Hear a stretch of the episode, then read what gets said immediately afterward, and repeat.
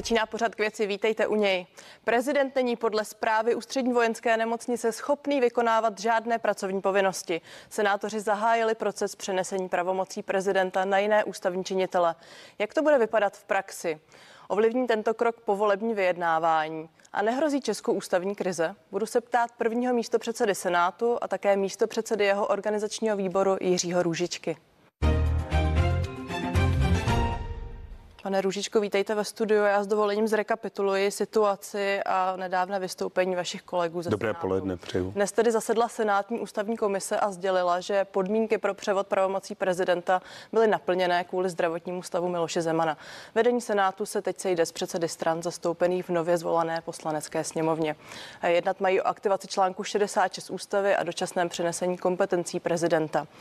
Jak to tedy teď chápu, tak podle vašich kolegů senátorů je řada na právě organizační výboru, jehož jste místo předsedou. Co se teď bude dít? Pojďte nám to vysvětlit.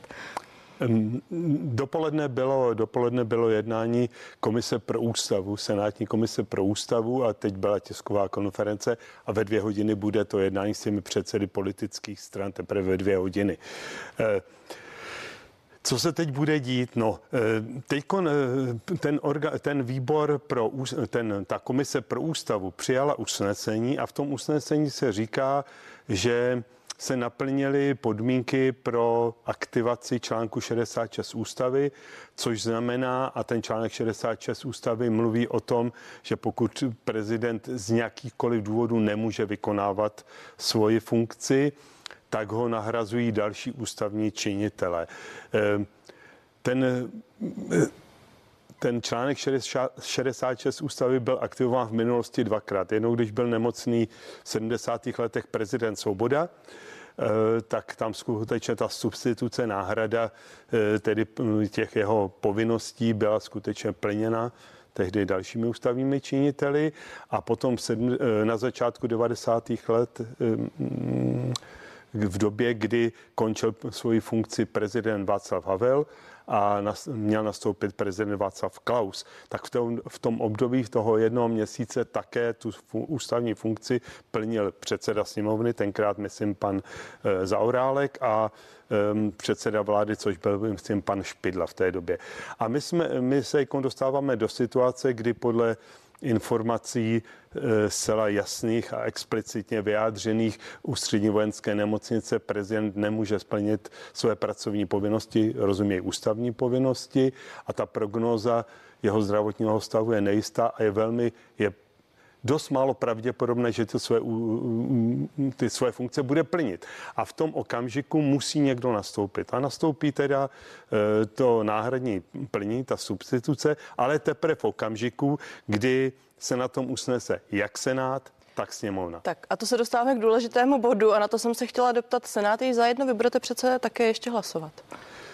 Prosím, teď... Senát už je zajedno v tuto chvíli, vás čeká ne, ne, ještě ne, hlasování. Ne, ne, tak to já se to pokusím popsat. Dneska se usnesla komise pro ústavu, že, bych, že by o tom ten Senát měl jednat a hlasovat. Eh, to, že se usnesla eh, komise, je vlastně první krok eh, k tomu, co bude následovat. Následovat bude to, že organizační výbor Senátu to bude projednávat na své schůzi. Sejdeme se, předpokládám, v následujících týdnech, možná dnech a určíme, kterým výborům to přikážeme k projednání k dalšímu.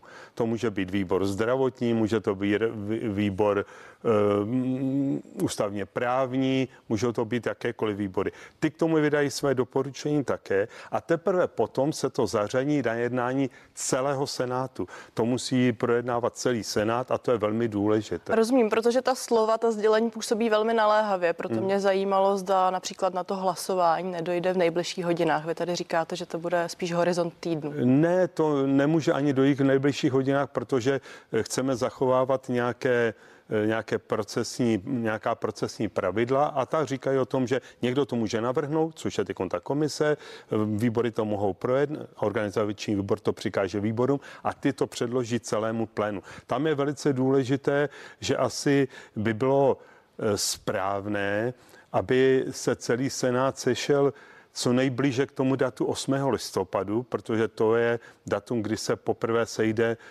nová sněmovna a aby, protože všichni víme a mluví se o tom hodně, že vlastně ten souhlas k aktivaci toho článku 66 musí dát jak sněmovna, tak ho musí dát i Senát. Ano, pojďme tedy s dovolením ještě postupně. Vy sám říkáte 8. listopadu bude termín té ustavující schůze sněmovny. Eh, z vaší zkušenosti, kdy podle vás Senát zasedne, aby tedy ten článek 66 projednal, respektive No, už s tímhletím, s tímhletím moc zkušeností nemáme, to Senát neprojednával vlastně nikdy, ale myslím si, že by to mělo být co nejblíž, protože ty důvody by měly být dostatečně relevantní. My jsme dostali včera eh, informaci, nebo včera jsme zveřejnili tu informaci ústřední vojenské nemocnice, a reagovali jsme na to tak, jak jsme reagovali. A ten zdravotní stav eh, samozřejmě prezidenta, i když ta prognoza je zatím jak je spíš skeptická, řekněme, tak eh, samozřejmě bychom měli mít ty informace nějak potvrzené. Já se omlouvám, není právě proto, i z toho, co vy teď říkáte, eh, ten proces příliš dlouhý? Není to ještě běh, běh na dlouhou trať? Eh, on je dlouhý, ale je zákonně dlouhý.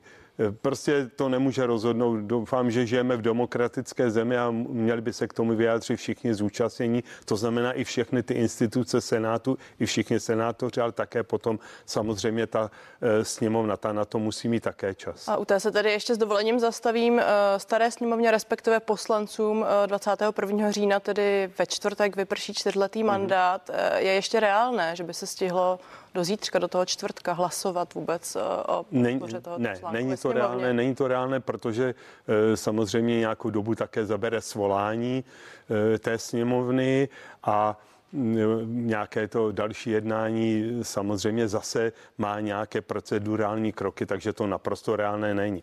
Proto se dneska odpoledne schází e, vedení Senátu s předsedy všech politických stran ve sněmovně. To upozorňuji, protože sněmovna zatím není ustanovená a budeme se bavit o tom, co pro to můžeme udělat, jak se na to máme připravit, aby teda nová sněmovna mohla okamžitě, nebo co nejdříve přikroučit k tomu hlasování, pokud pokud my to jako Senát hlasujeme. A to se tady může stát hned toho 8. listopadu, myslíte? To si, eh, to není úplně zřejmé a liší se v tom i ústavní právníci, protože na to vlastně ústava ani zákon, zákony nepamatují, ale je stanoven program toho úvodního zasedání sněmovny, tam musí poslanci složit slib, musí se ustanovit orgány, to znamená předseda, místo předsedové a tak dál a tak dál.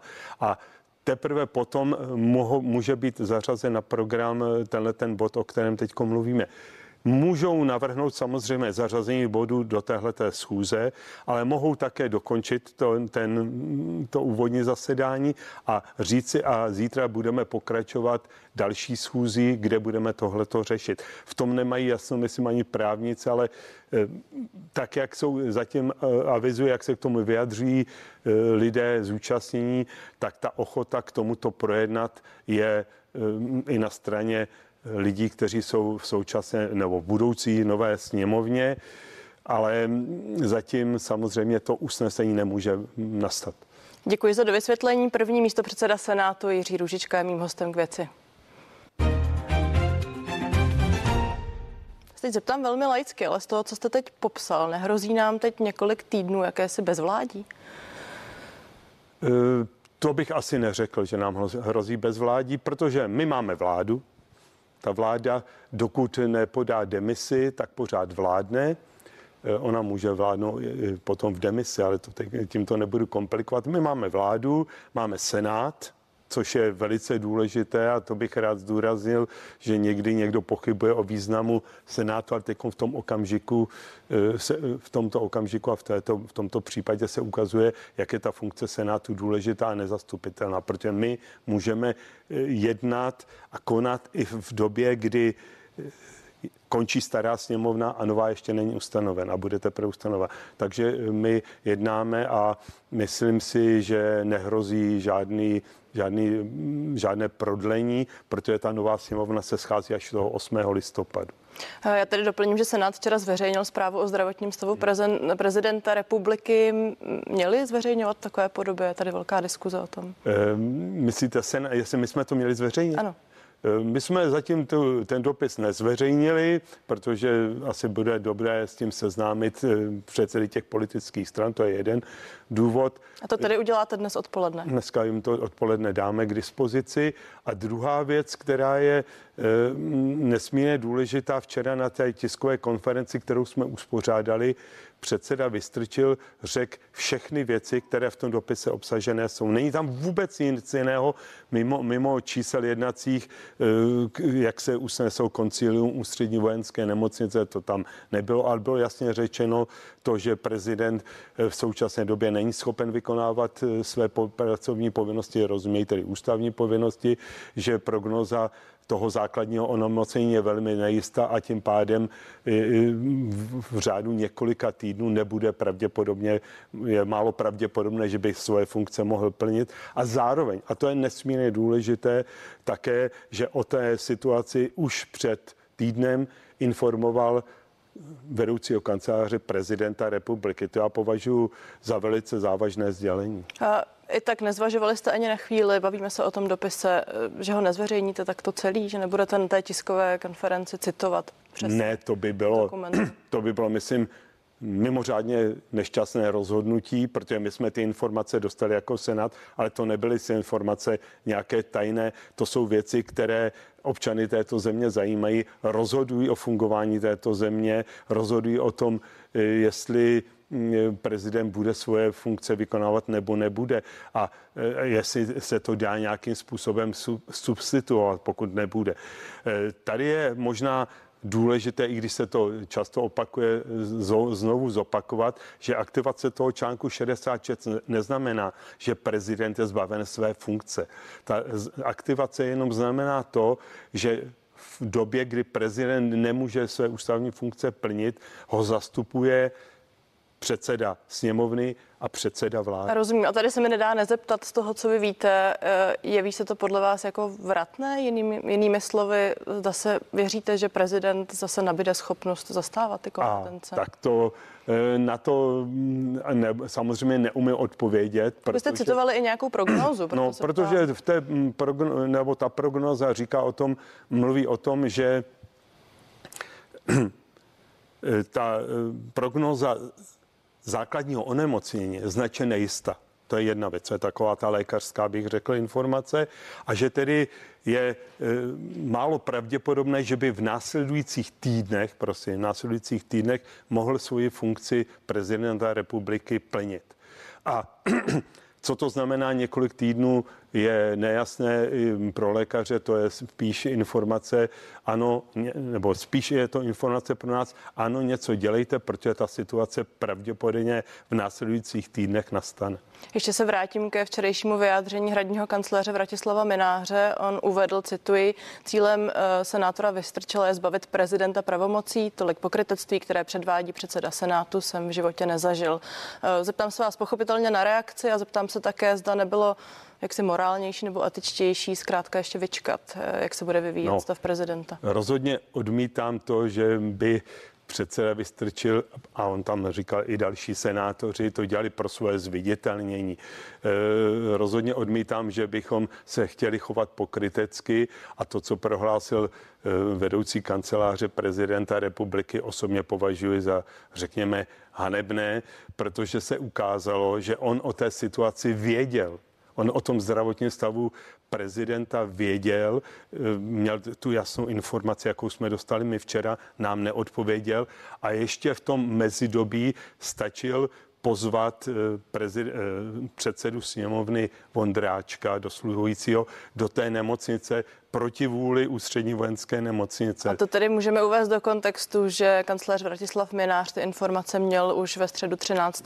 října, následně ve čtvrtek hmm. tedy uh, došel k prezidentu republiky do ústřední vojenské nemocnice také předseda sněmovny uh, Radek Vondráček. Mimochodem, proč tedy podle vás uh, pan Minář ty informace zamlč, zamlčel, váš osobní názor? Můj osobní názor je ten, že se snaží získávat čas ti lidé kolem prezidenta republiky. Tím to získávají čas, který mm, by mohl hrát e, něco pro ně, mají čas na, e, na to vlastně, aby se něco neřešilo, protože vlastně my, když jsme se bavili o tom, kdo bude pak substituovat toho prezidenta, to znamená předseda sněmovny, tak ten předseda sněmovny může pak udělat takovou věc, že toho eh, vedoucího kanceláře odvolá. A to se asi tomu okolí prezidentovu nelíbí, tak získávají čas. Ale... A tady je mimochodem nutné poznamenat, že to bude příští předseda poslanecké sněmovny. E, ano, příš, ano, to je důležité říct, protože ten nový už to nestihne, ale mm, ten nový předseda ho může odvolat a já to považuji za téměř zásadní rozhodnutí toho substituujícího, případně předsedy sněmovny, protože, jak už jsme slyšeli, zaznamenali, tak policie i prošetřuje, jestli se nedopustila kancelář prezidenta osobně e, vedoucí kanceláře e, skutku trestného činu proti e, republice to je teda hodně závažné sdělení policie, že už to prošetřuje a e, s tím by se mělo pracovat. A musím teda říct jednu věc, která, kterou považuji za velice zásadní. I stávající předseda sněmovny Vondráček se cítí trošku podvedený tím a pre, předseda největší poslanecké frakce, tedy Andrej Babiš, vyzval vedoucího kanceláře k rezignaci. A vy už to teď řekl za mě a já se vás za malou chvíli zeptám, jaký tedy čekáte další vývoj. Jiří Růžička zůstává hostem pořadu k věci.